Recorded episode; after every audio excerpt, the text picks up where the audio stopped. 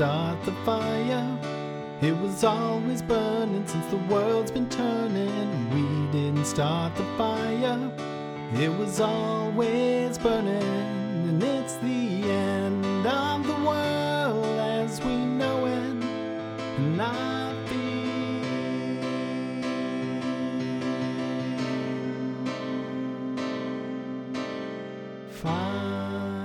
Welcome to This Is How We Die, a podcast about cities, infrastructure, natural disasters, and how you can survive. I'm Megan. And I'm Megan. Hey, Megan. Hi.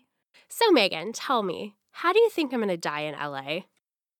So, once again, I've thought about this a lot. I'm offended. Stop trying to kill me. Well, then we shouldn't have this be how we start every episode. And I, I like to make things elaborate for you. So, here's what happened. So you you ha- you are married and you have a child, but for whatever reason, your husband is now in the Arctic on a long adventure and and so therefore therefore you're bored and you decided to become the bachelorette. Sure. Yeah. So you are the bachelorette in LA and um one of your dates and you one of the the one-on-one dates is that you guys decided to go like, you know, to the almond orchards. Or no, the wineries. The wineries is where you're supposed to be going. I mean, that's more romantic. Yeah, and so you're there in the uh, in the you're drinking your wine. He's sharing with you whatever his deep secret is because that's what happens on the one-on-one dates. Yeah, I've never seen this, so I, I'm I- happy you're filling me in. yeah, like this is pretty much all I know as well. but anyway, so you're on this date and you guys are just falling madly, madly in love. Okay, so there was a water pipe main that broke because the water pipe main was so old and not replaced. And it was what was irrigating the winery. And so, whenever that happened, it loosened the soil underneath one of the trees that you were sitting under for your picnic. And it fell on you and killed you and whoever your one on one date was with. See, this is heartbreaking because not only am I killed by deferred maintenance, but like I'm an adulterer. My husband's not even dead. He's just off in the Arctic. I'm just like, I think it was had like an agreed legal se- separation. like if you ever go to the Arctic, I can be on a reality dating show. It's actually right there in our ketubah. That's just how things go. That makes sense. I mean, you're like, if he leaves you to go in the Arctic for some random adventure, like he's not going there for a scientific purpose. He's just going there to like hang out, As one does. as one does. Well, I, so offended by the amount of time you spend thinking about how I will die, have been having visions of you recently. and they all involve almond orchards. So, what I picture is that you, outraged by the amount of water that is involved in almond cropping, that is not the word you use for growing, but I'm going with it, have decided that you will protest. And so you start setting up signs all the way down the roads right next to these almond orchards saying, almonds are evil and stop wasting money on almonds. Take down big almonds. Yeah. Sounds like me. Yeah, so you're trying, you're working on it, but the almond farmers, they're not pleased. And they, They, come never are. They come in their, you know, pickup trucks, you know, playing their like hillbilly music with pitchforks and, you know, burning Pitchforks. sticks. and and they take you down. Oh no, I was murdered by by farmers with pitchforks. Yeah, you were murdered by those protecting Big Almond. Well, I did grow up in Pennsylvania. I guess that's always kind of how I expected to go. So, as you may have guessed, we're talking about Los Angeles, California. In case anyone wasn't sure which Los Angeles, California. Da, da, da, da, da. I believe knows how to party. I forgot the rest. it's been a while. It came out like years ago. in which Megan doesn't remember how very popular songs go. so for California, we're focusing on the absolute worst case scenario. And I know you think we're going to say earthquake. And you know what? Earthquakes in California are a big risk, and we're not going to pretend they're not. Except that, We talked about it last week yeah, with Seattle. How many times do you want us to talk about earthquakes? We can talk about it forever, but that's not really what we're trying to do here. Each city that we choose, we're choosing it because it's the perfect case study for this particular hazard. So we t- did earthquake for Seattle, but for LA, we're doing Well, that would be Mega Drought and Inferno. boom, boom, boom. So, historically, the worst drought experienced in this area was about 240 years long. So, that's a really big time to be having a drought. And I think the second longest was about 180. And the most recent um, has been just in the early 2013 through 2016, I think. Yeah. Um, so when there's severe drought, what we saw recently was obviously water stores become less available to LA. But in a mega drought situation, we're really talking about the land becomes barren and a barren, arid wasteland. The water reserves are totally exhausted. And that really leaves them so much more susceptible to things like we've seen this year, like wildfire, like the impacts of losing all your forests. And I only learned today that the Carr fire actually experienced a little known phenomenon called a fire nado, What? in which, like, fire fueled by very dry fuel in a very hot environment uh, just becomes like a tornado of fire. So. oh, the flashpoint. Yep. Mega drought, inferno, fire nado. So there is an alternative. And so that's if the San Andreas earthquake um, slices all four aqueducts from Los Angeles, cutting off the water supplies to 4 million people, even the emergency reservoirs that are specifically held for earthquakes. And so whenever the fire starts, there's no water to put it out. Um, and then furthermore, the delta levees, they break and the fresh water um, is contaminated by the seawater for a massive parts of California, contaminating the entire water supply in the state water system. And we're talking about how you can survive. So before we start this, I should say that I've been looking forward to this episode more than I look forward to Christmas. Yeah, I've had to explain to Megan a few times that uh, we can't get into in depth, wonky water politics and policy. We have to give an overview. It's been hard for me to edit this down. We've had to edit this down a lot. My original thing that I was going to send to you was like 25 pages. And I was like, oh, I can't do this. This is going to be too much. Los Angeles is a city in a desert. It's right there on the ocean, but it isn't pulling water from its own region. Los Angeles is dependent, 85% actually dependent on water that comes from outside areas. And that includes water from three main sources the Owens River, Northern California, and the Colorado River. They have some of their own groundwater. That's kind of where the um, 15% comes from, but everything else is coming from water in faraway places that they're bringing through various rivers and canals and aqueducts and pieces of infrastructure and pumps that they've built over many, many years and lots and lots of controversy in order to continue serving the water needs of this metropolitan area. So, whenever we talk about this infrastructure, it is insanely complicated. Um, and there's two whole different systems that are involved in this. So you have your um, you have your Colorado River Aqueduct, which you will probably hear us talking about this aqueduct a lot because it this aqueduct does not just serve California; it serves a good amount of the West and down into Mexico. So so many of uh, so much of the the southern states, um, western southern states, are very very dependent upon this aqueduct. On the Santa Ana winds. So this is the part where we talk about the insane complexity of the California infrastructure. So Megan, whenever you think of the the Colorado, like the California infrastructure, like what words come to mind?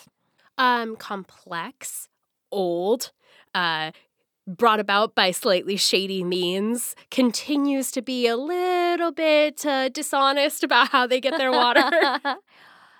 yeah, I would say that that is spot on. That's completely how I would also describe California's crazy water infrastructure.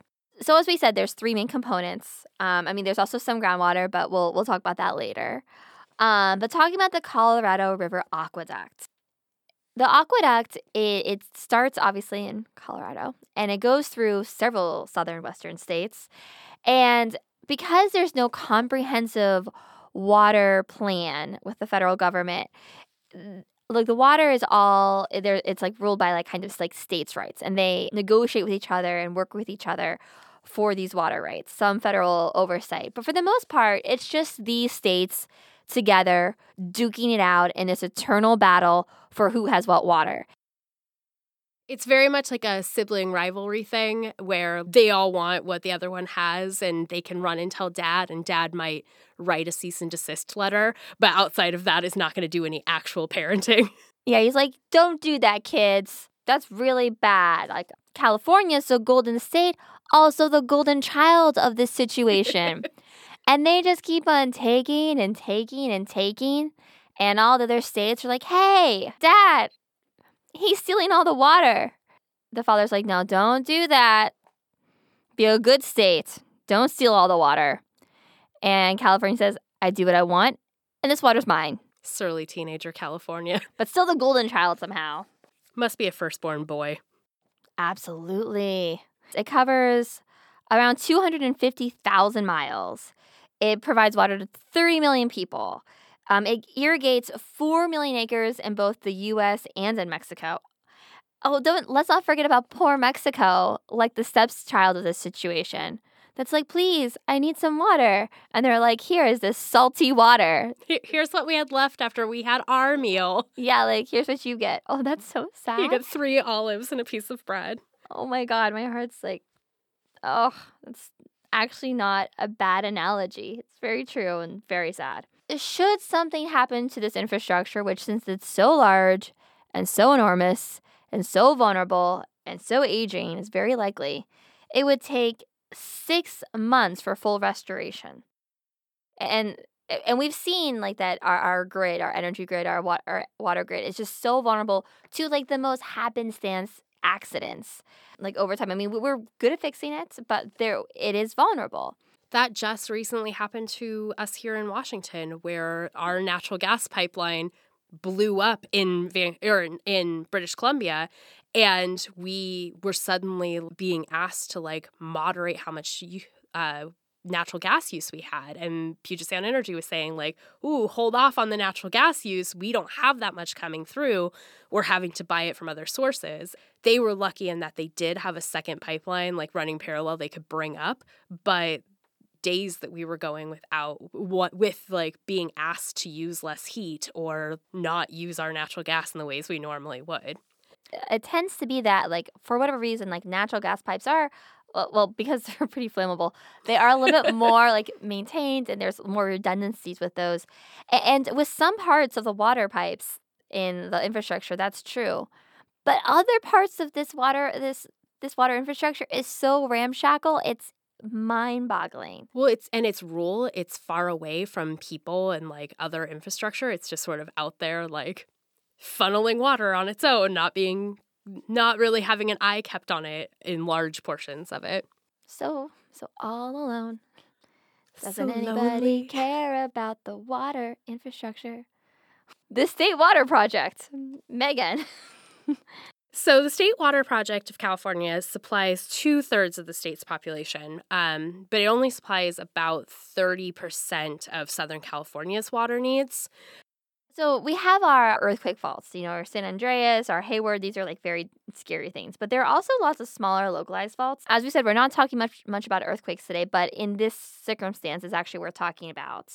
So they built all these, but it's basically consists of hundreds of little levees, and these levees were built on like, peat, which is like a really soft soil, and sand. That our least favorite but most likely scenario will occur, which is liquefaction. Liquefaction. Liquefaction is always here to haunt us. It's like our constant threat. Like no matter what, there's liquefaction lurking around. And so if you just imagine uh, like in sand, when you build like sand castles, like that's how I kind of imagine these levees because you can build everything you want on it, but the thing is, it's built on sand. And peat. And so if you build something on uh, soils that are that um, soluble, it, it's never going to be steady. Like you can build the, the most safe house ever, but if you build it on quicksand, like it's gone. And so these levees, even though they've been reinforced and retrofitted and have all those things, like they're still on unsteady uh, soil. The danger about this is if one of them breaks or two of them breaks, it doesn't take that much. Uh, the salt water can get in, and once that water gets into it, the entire system could be contaminated with salt water, making it brackish, which is slightly salty.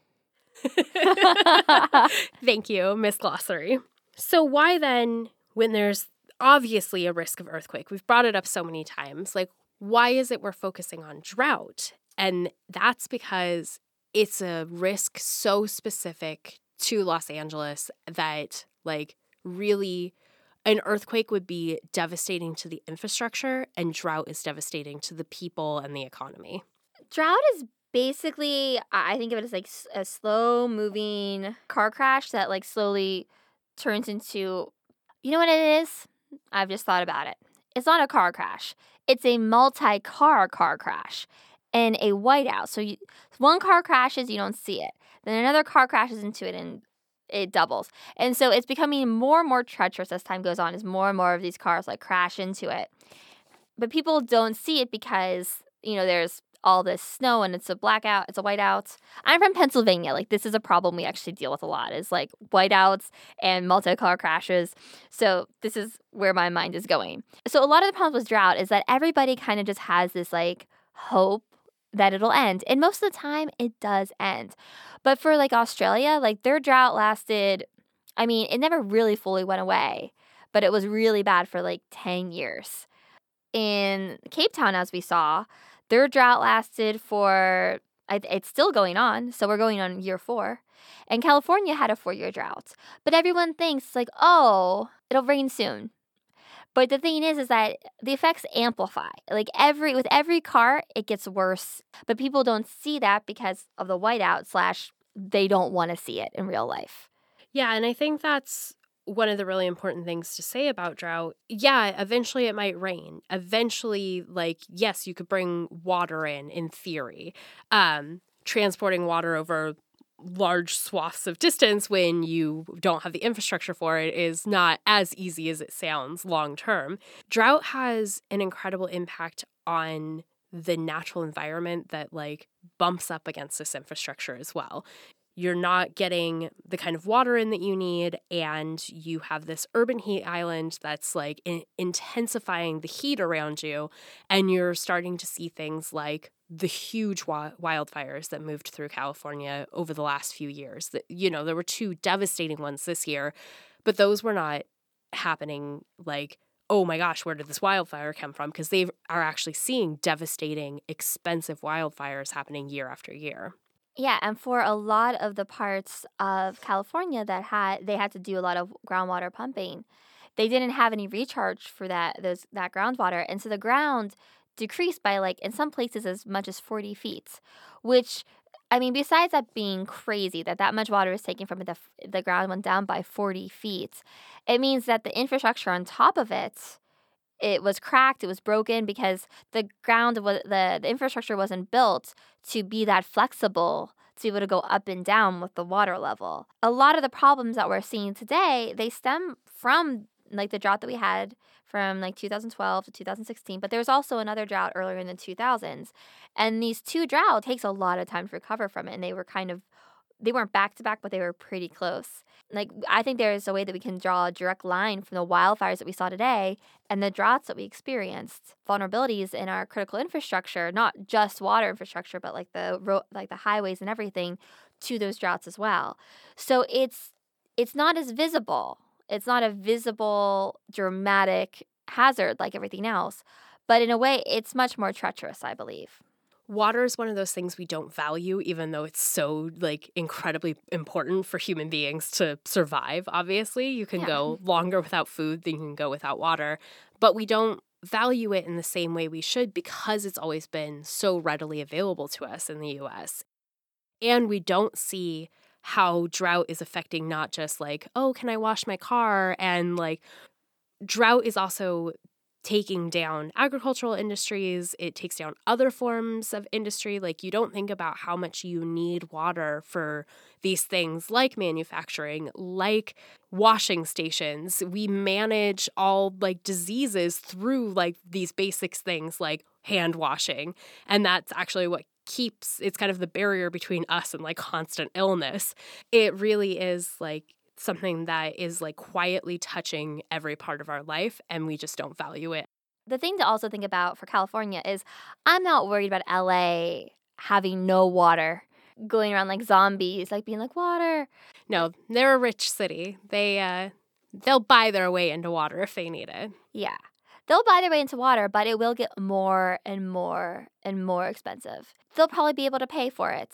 But there is study after study to show that whenever water gets more expensive, that people obviously choose to drink less and less and have less and less, but you need a certain amount to not have drought conditions impact your health, which weakens your immune system, which makes you more vulnerable to diseases and falling ill.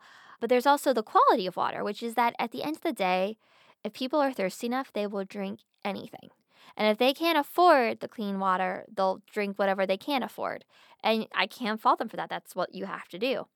But with that, that also increases the amount of risk you have to disease. And I don't think that it's a coincidence that a lot of the areas that do not have clean water, they have the highest incidence of waterborne illnesses. And they're not that far from the US border. In fact, a lot of them are on the border because they don't have access to affordable clean water. It's important to kind of think about that because eh, whenever you're faced with it, water is completely inelastic. You will pay whatever you need to. And so there's like the marginal value, right? So for that first gallon of water, you'll pay $500. Maybe for the next gallon of water, like after you're like no longer literally dying, you'll pay $250 so you're dealing with people who will pay that much money and in some developing countries people pay as much as 22% of their income um, which the un says like 5% of your um, disposable like food and water like food income is how much you should put towards water right uh, that's just like for your like discretionary budget not 22% of your total income study after study also shows that people they will pay for clean water because they know how important that is. It's important to think that in a drought, it's not that you won't have any water, it's that the quality of water that you have and the price at which you pay it are the biggest issues. Yeah, and the LA has like a long history of being how do we put this, Megan? the LA Water Power District. Uh yeah, they're power thirsty. Power thirsty, water thirsty, and very, very crafty. So they've been managing to get water for like a long time with earthquake in Seattle, we talked about like secondary impacts and the things that might come from an earthquake. With drought, it's really like an earthquake could still happen at any time. The Santa Ana winds could blow in and really like spark up your fi- wildfire Wait, season. Okay, so I had to say, like we talked about it a little bit. We sang that song, but I'm crazy ex girlfriend. yes, but I'm still a little bit perplexed about the Santa Ana winds except that they make people weird. So, like, can you tell me a little more? well, the Santa Ana winds, technically a katabatic wind, they're these hot, dry winds that blow in and they actually bring like pollen spores with them that aren't normally in Los Angeles. So it's like a horrible time for allergies, which, as a person with bad seasonal allergies, sounds like like literally a curse has been placed on me. because they are this like very hot, dry wind, you mix that with like hot, dry landscape, and they can really be an incredible trigger for things like wildfires and um, according to crazy ex-girlfriend just making things weird. i kind of really do want to experience them now though. You should come with me. It'll be great.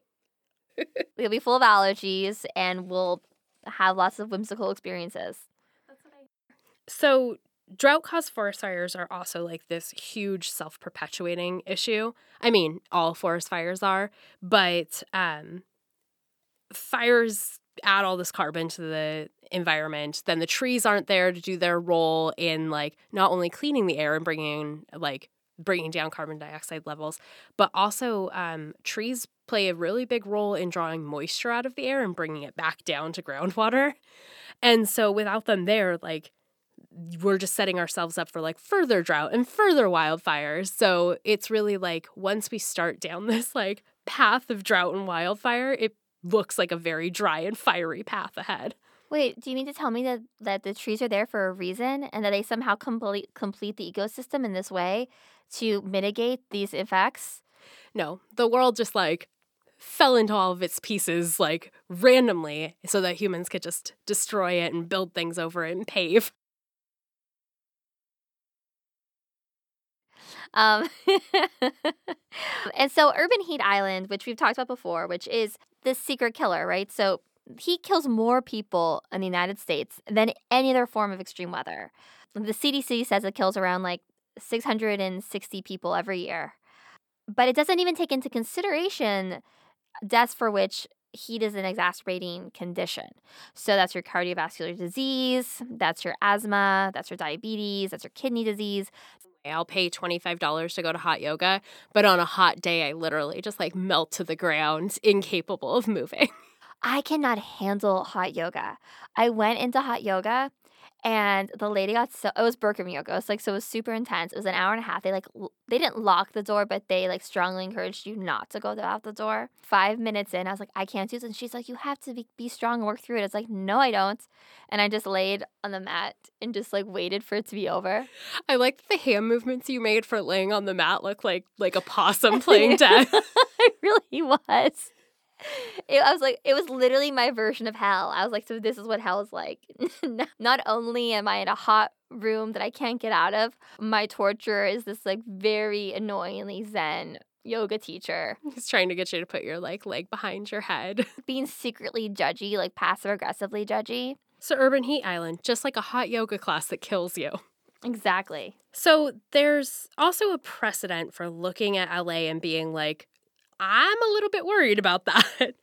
And that would be a little place you've probably never heard of it called Cape Town. Cape Town is a very stunning example of what complete a lack of foresight in city planning can do, which is drive an entire city to the brink of extinction.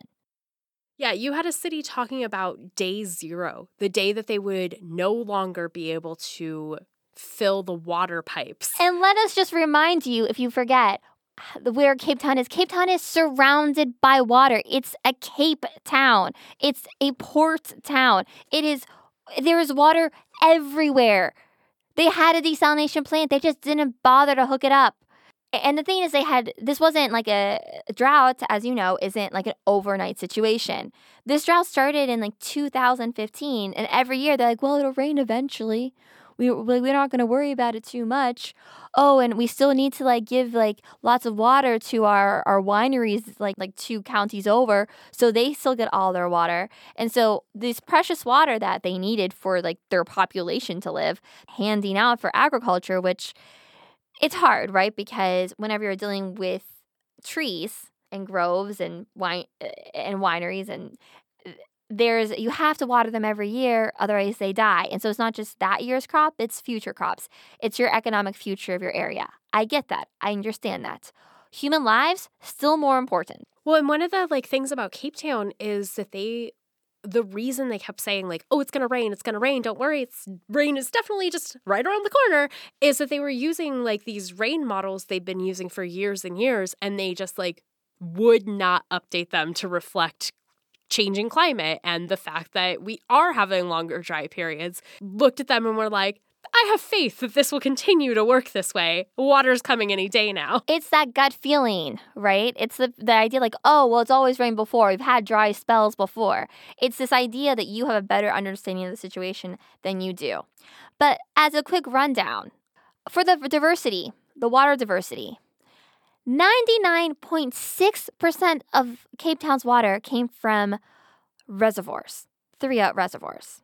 So that means there's three reservoirs that were running lower and one Finnegan's water shop in like Cape Town was their water supply. They didn't have any backup plan. They they had desalination plants like they had them approved for funding. They they had them all this, but they didn't build them. They had one that was built, but they just hadn't com- finished building it and hooking it up. So they, as I said before, they're surrounded by water. So, what I'm trying to say is it didn't have to be like this. Even if they just managed their water a little bit better, if they just diverted less water towards their agricultural needs. And then also, they, they had really confusing messages whenever they were trying to talk to the people in the city. They like gave them these level five restrictions where they kind of gave them more water, but they were saying like this you're allowed to use this this much water, but this is for or this much water, but it's for households with more than eight people because uh, the so whenever they normally allocate water, it's for households with the assumption that there's four people in that household. But there's a lot of vulnerable populations that have more than four people. They have lots of kids, so they have maybe eight people. So they were trying to do something good for those people and give them more water so they have like more allocation because they didn't want those children not to have enough water. But they didn't actually explain that whenever they were disseminating information. So people got confused, thought the crisis was over, got a little bit more lax, and then like a month later, they hit them with the City Critical Water Shortages Disaster Plan, which is the actual name of the plan that they released in 2017 and sent the entire city and like the world into like a panic where they're like, okay, like this is how much water you have, and if we use this much water, we might last until I think it was like July 2nd or something like that. It was or they, they, they 2018, uh, yeah. 2018. They kept on like pushing it back and back, but it was like less than a year. Emergency managers sure know how to name a plan. Yeah, like critical water shortages disaster plan. Like just call it doomsday. Just say, call it like oh, but I guess they did. They did. Day they zero. called it day zero. Day zero. the day the water ended. Yeah. so the thing to remember about Cape Town, this entire situation could have been avoided. And you might say, like, oh, it's not a big deal because they ended up getting the rain and they ended up like conserving enough water so that they could wait until the reservoirs recovered a little bit and now they've they've indefinitely pushed off day 0 though literally it's still hanging over them. But they that restriction of water use in 2018 that 60% restriction it had a major economic impacts for the area. And i'm not just like oh isn't it sad that like you know the wineries didn't get the water they needed it was like almost uh, almost 40,000 jobs lost in western cape town province. That really accounted for like 50,000 plus people getting pushed below the poverty line because they no longer had like the economic stability they'd had before. And because the price of food, the price of water, this inflation like went way up as people tried to buy their way into some kind of water security. So it's not just, oh, things looked really dire and then they turned out to be okay.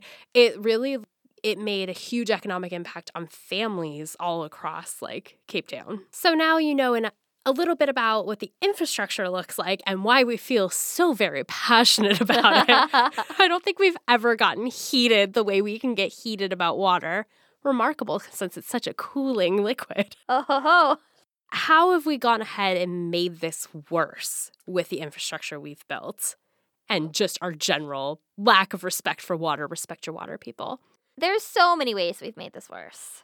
Like for California, for LA, I think there's this organization, right? Are they the villain? Are they he- the hero? Like nobody knows. Are they Batman? Or are they Joker? Like we just don't know. Are they the serial killer of the Black Dahlia? Maybe. And it's called the LAWPD. What's that stand for, Megan? Los Angeles Water Power District. Right? Sounds like an ominous name. It is, and they are. Let's just talk about the the victims of LAWPD, which is Owens Lake and Bakersfield. Like has like Megan. Let's talk about Chinatown, the movie that I have actually have not seen, but I need to. I did watch it in preparation for this episode. Um, it turns out watched that and then I started reading the Wikipedia page um, as my kicking off point for research on this, and I was like, oh, um, it turns out this fictionalized movie really didn't get the facts so straight. I assume that might have happened. yeah. Um, but I mean, let's let's just pour a little one out for Owens Lake, which used to exist but doesn't anymore Thank you, LAWPD. The best description of this comes from Cadillac Desert by Marc Reisner, which is all about like California water wars and infrastructure, which he calls the way LA got their water that ended up draining Owens Lake that feeds so much of that aqueduct um, as chicanery, subterfuge, and a strategy of lies. Yeah, that sounds exactly right. Like they literally went into cities and they're like, oh, we want to build a hotel. Can we buy your farmland for excessively like inflated prices? And these farmers were like, sure. That seems like a bad deal for you, but okay. So they sold their land, not realizing that the water rights are also being sold with it. And the thing is, they, they bought all the land that had the the upstream water rights that will go to the rest of the city and the town. So like in this in the book Cadillac Desert now granted it's been like 4 years since I read it so if I get this part wrong I'm sure somebody will yell at me but I'm this part remains slightly burned in my mind so I don't think I'm getting it too wrong. Plus, you can yell at us on Twitter and Instagram. Yeah, Just let us know. Find us. Tell me that I'm wrong. So the last farmer like sold his farm, and then the lawyer that was kind of standing these deeds, he was like, "What is going on? Like, why are they buying for these prices?" Then all of a sudden, this like smart little lawyer was like, "Wait a minute." And he put it all together. And so he like ran to like go get this guy who was buying this land. He got him minutes after he'd gone to the post station and sent the deed out. And is the thing is, if he got in there like 20 minutes earlier, he could have gotten that last deed, and LA wouldn't have gotten all the water rights of that area. And they would have water today, and their entire city would not have died, and their orchards would still produce things, and they would still be not a desert.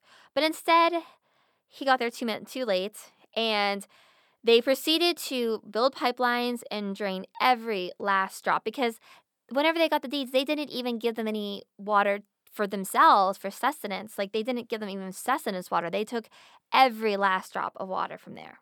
And LA has done this multiple times. I mean, not the Yeah. people of LA. I don't think you're all evil or anything, but like they've been sued over and over again for like draining lakes and causing like bird refuges to be like suddenly very dry and and they've had to like actually cut back on where they're drawing from because um you know they don't always take the approach they took uh, with like the Owens River and like literally buy all the water rights. Sometimes they're just like siphoning it away and hoping no one notices until their lake is like nothing but mud. Say like a hundred years now of doing terrible things, so people don't trust them. Speaking of our water, so the thing is, is that we we keep on talking about LA, right? But LA uses some of the water, but eighty percent of the water that's used in California is agricultural. And so herein lies the millennial dilemma, which is that California produces all the high value, very water intensive crops that we as millennials love and cherish. Hmm, the healthy fats. hmm We need all those omega 3s that we can't get from fish, apparently. Um, we want our almonds, our pistachios, our, our walnuts, except for you, Megan, because you're deathly allergic. We want our grapes for the wine because we love our wine. We want our arugula and other fancy lettuces. We want our strawberries, our tomatoes, and I guess kind of our hay. So we love these foods, but the thing is, is that it's it's really bad. We're, we're using water that we shouldn't be using for it. Almonds are, you know, here's the thing. I, like every millennial and every person, loves almonds, but the cost of it is it's killing our bees. We should have diversity within our crops. Um, that's what keeps them healthy. That's why we have to use so many antibiotics whenever we have like thousands of pigs to- pigs together and thousands of cows. It's because they're not supposed to be like that. And so it's the same way with all the the almonds and so there's no biodiversity in that area. But more to the point it's extremely water intensive. You cannot not water them. You can't let it fallow like you can with a normal crop because it's a tree crop. So if you don't water it for like one year they all die. So lately like in the past like 20 years because those crops have been so lucrative they've just escalated investing in these very expensive crops um, and very water intensive crops. Though, lest you think that Megan is just blaming millennials in the United States. Oh, I'm not. She's blaming them all because almonds are also one of California's largest exports. So we're using a lot of water here to send almonds everywhere else around the world. yes, this is true. Like, it's not just millennials, but I'm saying that as a millennial, it's a tough thing to read. I'm doing my part by being deathly allergic to walnuts. So, no worries, guys. I'm not going to waste a bunch of water growing almond or walnuts. And I stopped buying almond milk. Megan, you look so sad. I used to love almond milk, but now the guilt, the guilt gets me. I like look at it and I like look at all the almond milk in Trader Joe's and I think of how much water it costs to produce all that almond milk. And I have guilt. And but I also wish that I could drink it. Cas- or classic Catholic water guilt. Ca- classic Catholic water guilt. But I've reverted back to cow's milk, which is awesome. It actually has more protein, I guess. Anyway. and then another problem that we have, how we made this worse, was the American dream complex. dun dun dun. As Americans, we do all have this idea that we are deserving of like our house with the white picket fence and the green lawn. Ooh, sweet green lawn. Yeah, eh, we all want the green lawn. And so it's something that people have a lot of trouble giving up on. But we shouldn't be having those green lawns because you live in a semi arid area. Like, embrace it. Like, you should just have like a stone yard because that's where you chose. Uh, what will dads mow on Sunday mornings though to prove they're good dads? I don't know. Maybe they'll play with their kids instead. Actually, my dad both played with us and mowed the lawn, so Can you do it together? man. Is, is that why you have no hands? I have hands. she does have hands. That was a poor joke. Uh, lawns are uh, environmentally devastating, however. They require a lot of water and they do absolutely nothing for your ecosystem.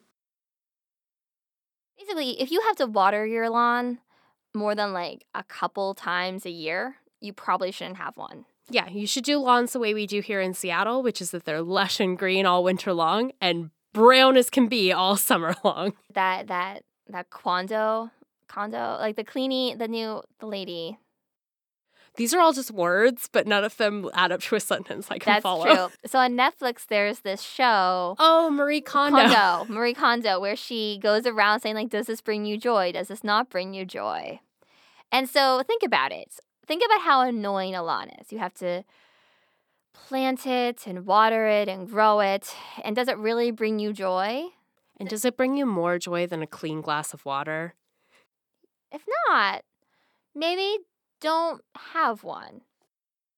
Now we're getting into like, you've been passionate about water policy, and I'm very passionate about deferred infrastructure maintenance.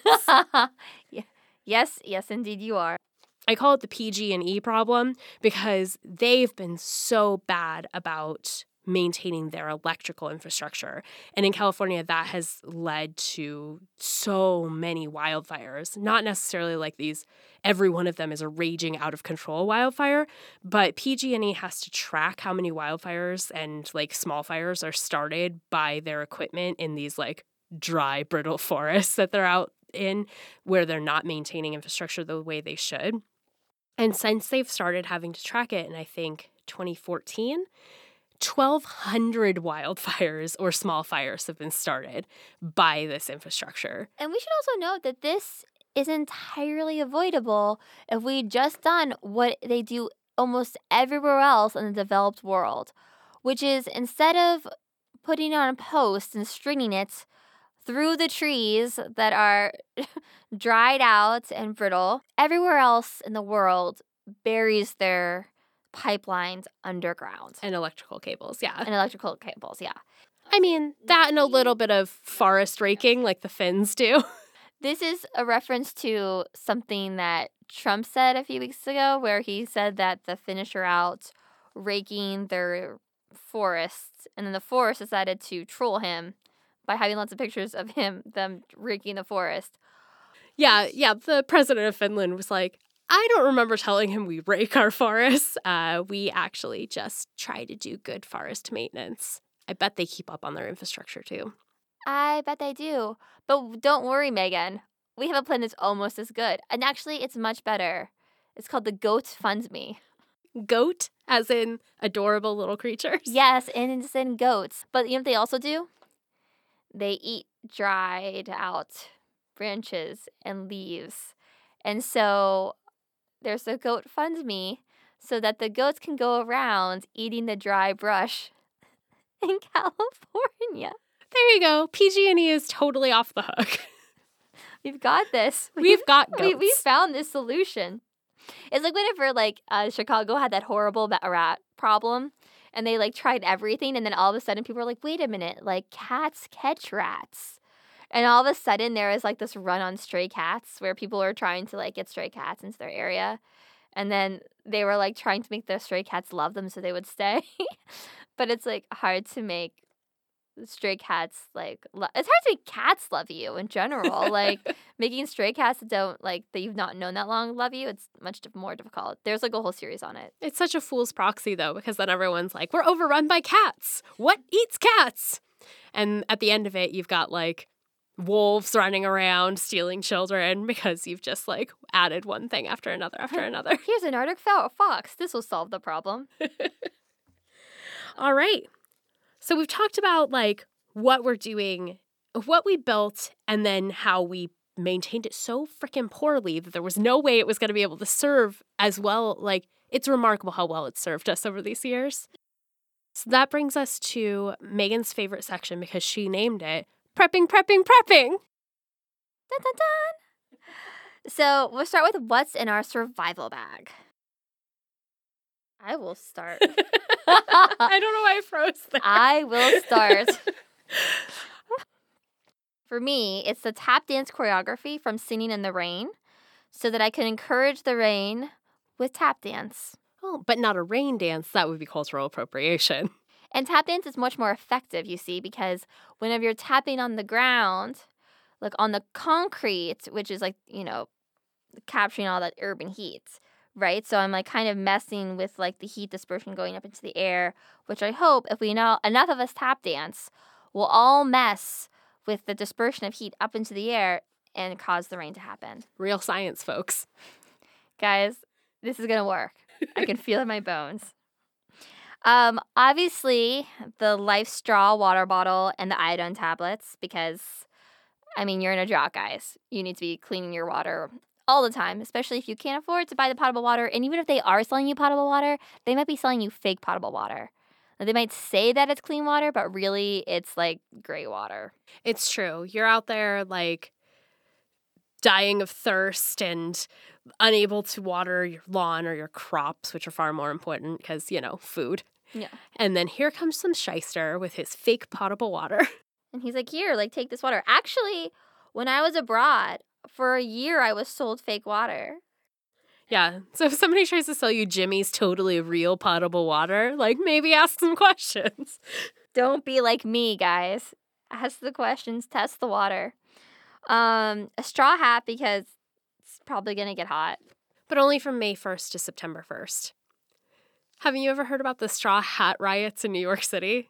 No. Yeah, like when straw hats came about, lovely as they are on a hot day for keeping your head cool, and at a time when men always wore hats everywhere, um, a like unspoken rule in New York City came about that you would only wear them from like May 1st to September 1st. And like if you were still wearing your straw hat come September 2nd, like teenage boys would take it upon themselves to like knock it off your head and stomp on it. And like there were Like whole... the newsboys? sure. This, Newsies? this is like the newsies, The but they're running around attacking people's hats. And but like a whole set of riots happened in which like teenage boys were just running around crushing people's hats because they wanted to still wear them in hot weather. And like those people would then like try to fight the teenage boys off. And like police were like breaking up brawls over straw hats all over the place for like a weird two week period in September one year. So this is what happens whenever people don't have smartphones. this is what they do to entertain Yeah, themselves. this is how people used to entertain themselves. Straw hat riots. And then um, also just materials for a homemade desalination kit, which is Reverse osmosis is your reverse friend. osmosis. Yeah, it's and it's not that hard. You know, you just need some saran wrap, like some sort of like like thing like straw like thing that you can put to like keep it up like like tent it out, and then just like some sort of glass, and obviously your salt water and a lot of time. See, and I feel like you're going like a little low tech and I like I'm going to buy the membranes. You can build like a real reverse osmosis kit at home for approximately $500. So this is not like a fun cheap hobby that I'm going to set up. It's divided into like in your survival bag and like at the moment. So I'm thinking what you need like at the moment, like your go your get out bag. So I wouldn't I wouldn't be able to have that whole big setup with me. Yeah. So like this is like my survival bag is more of like a water world situation where you're like in a really bad situation. Oh yeah, sunblock. Lots of sunblock. Um for this, I'm actually kind of going to go with like white wine Yeah, I like it. because I need something to remind me of a civilized world whenever I'm living in a Mad Max world And so where hydrating. there's no water. Yeah. um, or maybe I'll just have like water and vodka mixed together. Like so it depends on like how bad the situation is. okay, so what's in your water bag? In addition to my incredibly expensive and complex like reverse osmosis that I'm Mhm. clearly going to be doing, um I'm going to have the food and water that I need to kind of take care of myself, maybe for some bartering needs if I need to trade like food for clean water. Uh canned goods because they're usually packed in water. I'm sneaking it in anywhere I can. So so we're assuming for your situation you're not actually getting like this is like a stay at home situation. Well, that's the thing is like I would also definitely build a go bag, a like go right this second bag. And maybe even like keeping that in your car at all times instead of like expecting that I'm going to get to be at home at all is what I'm going to go for in California. Yeah. Um, so I guess the scenario that I was creating is that there's just no water. Like that you like open you turn on the sp- like you, you open the spigot and there's just nothing there. And so um or faucet. Yeah, and that's what Cape Town's plan was. Cut off people's homes and have them gather at water like distribution sites so that they could really like you know fed it out to people as they came up and um like but like what does that mean? Like people can barely take time off to vote in the United States and we're to show up like at a water site every single day and not go to work.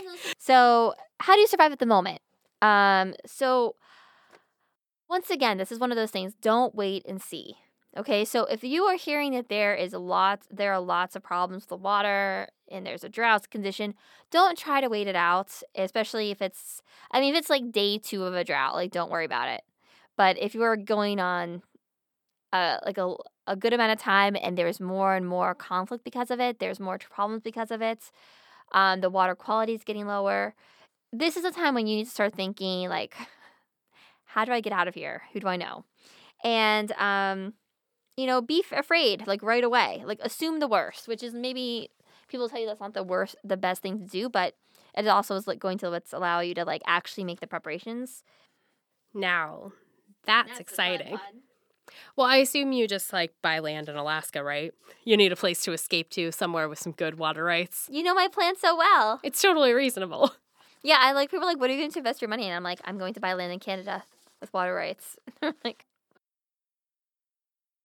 Set up water for purification for your house. That's like what I'm going to look at. And like that's going to look like a few things. So obviously the ability to like purify water as it comes in, um, but also like having the tools I need to do things like rain cisterns so that I can store rainwater and then treat it and purify it and actually drink from it if I'm starting to like pull from what are my personal emergency supplies.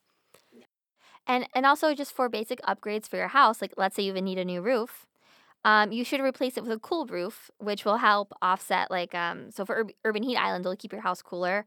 It'll require less energy, so it's actually more energy efficient anyway. But it will also be very helpful in the time of a drought because you won't have to worry about the heat quite as much, and um, it, you won't have to like use as much energy for for cooling, and you won't need to drink as much water because you won't be as hot.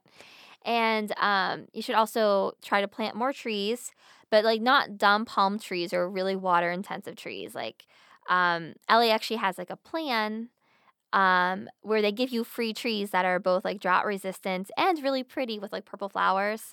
My like last ditch attempt in that situation is like kidnap Matt Damon because according to our cinematic history, the US will spend any and every last penny that they have trying to save him from whatever situation he's in.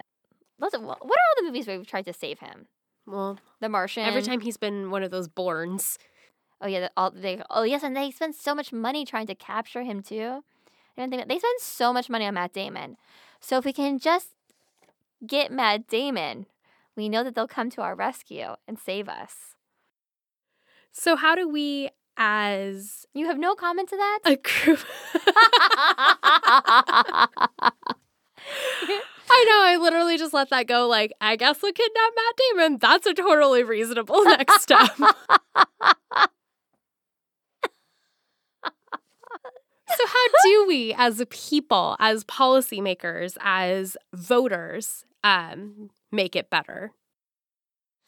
Um, the very first thing I think that we could do is we could diversify, diversify, diversify. We need to diversify our water portfolio, um, where we get our water from. We need to make it more resilient. We need to like um, have all sorts of different types, not just like four different reservoirs. Like we need our reservoirs and our treatment plants and our desalination, and, we don't have to use all of them all the time, but we need to have those options open. Like we should have like plan A, B, C, D, E, F, like for our water.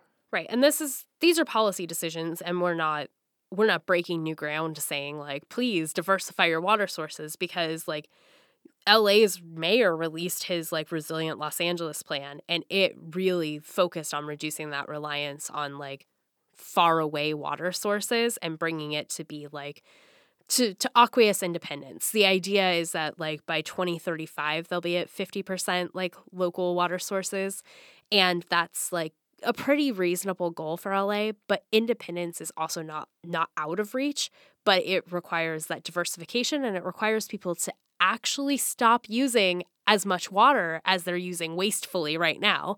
Like during the droughts, the people of LA reduced their water usage by almost 6%.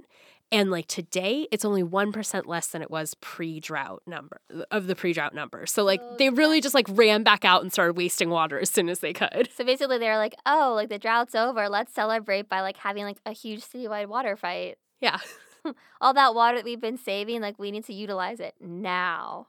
Yeah. Like, I didn't get to use all the water I wanted to last year, so I'm going to use it this year. And we're going to have to innovate. Like, getting those drought resistant crops, driving diversity in water. Like, we can't just look to like groundwater and aquifers and snow melt like we always have and been like, like, okay, that's a good enough source of our water because, like, that's not going to be enough. We have to find other ways to, like, repurpose water. The way cities are built, for example, like, th- when they were built, it was very much like, ew, gross, all this stormwater, get it away from me as fast as possible. I don't want it, like, in my streets and in my yard.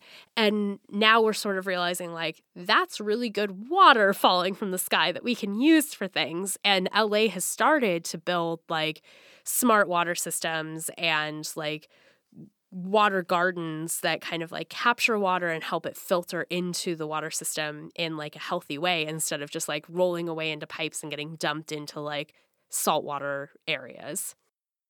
And then there's the ever unpopular option, I think because they've named it so very, very poorly. Um, but that would be wastewater recycling or the disgusting name of toilet to tap. So whoever branded this, they need to be jailed because this is the worst name I could ever imagine.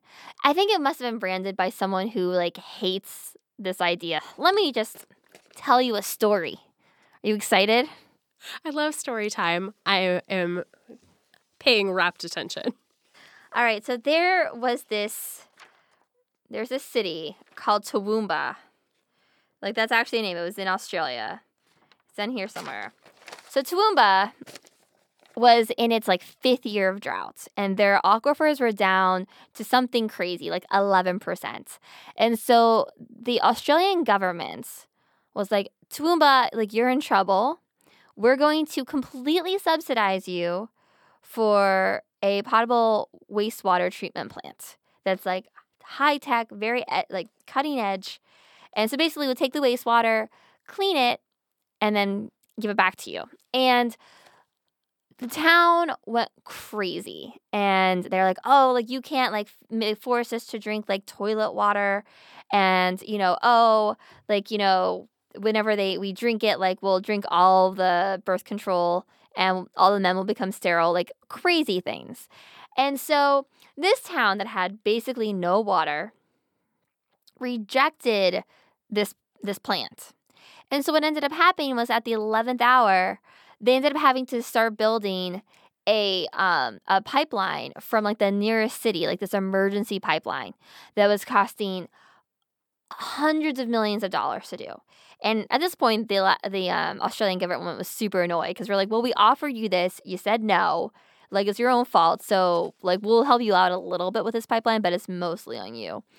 Um, and then ironically, just as like they were getting down to like six percent or something really bad, um, then it rained and all the water came and they were they were saved they were saved but so barely but the whole point of this is is that this these plants that they ha- they're talking about like did it start out as wastewater yes is there anything like, like the one wonderful thing about water is that water can always be cleaned i think except for like radioactive that's that's a little bit tricky and then even so still a little but probably wouldn't want to drink that waste that radioactive water that used to be.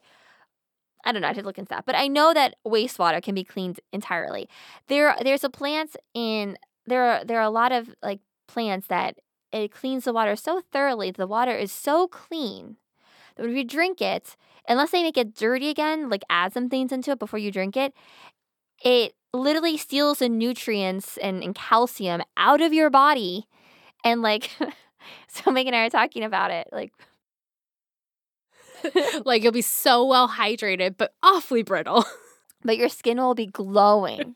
and your bones breaking. You're like, don't touch me. I'm so fragile, but so beautiful. Um, but anyway, back to Rylan. Yes, the most LA name we've ever heard. Um, so it's called Ready Your LA Neighborhood.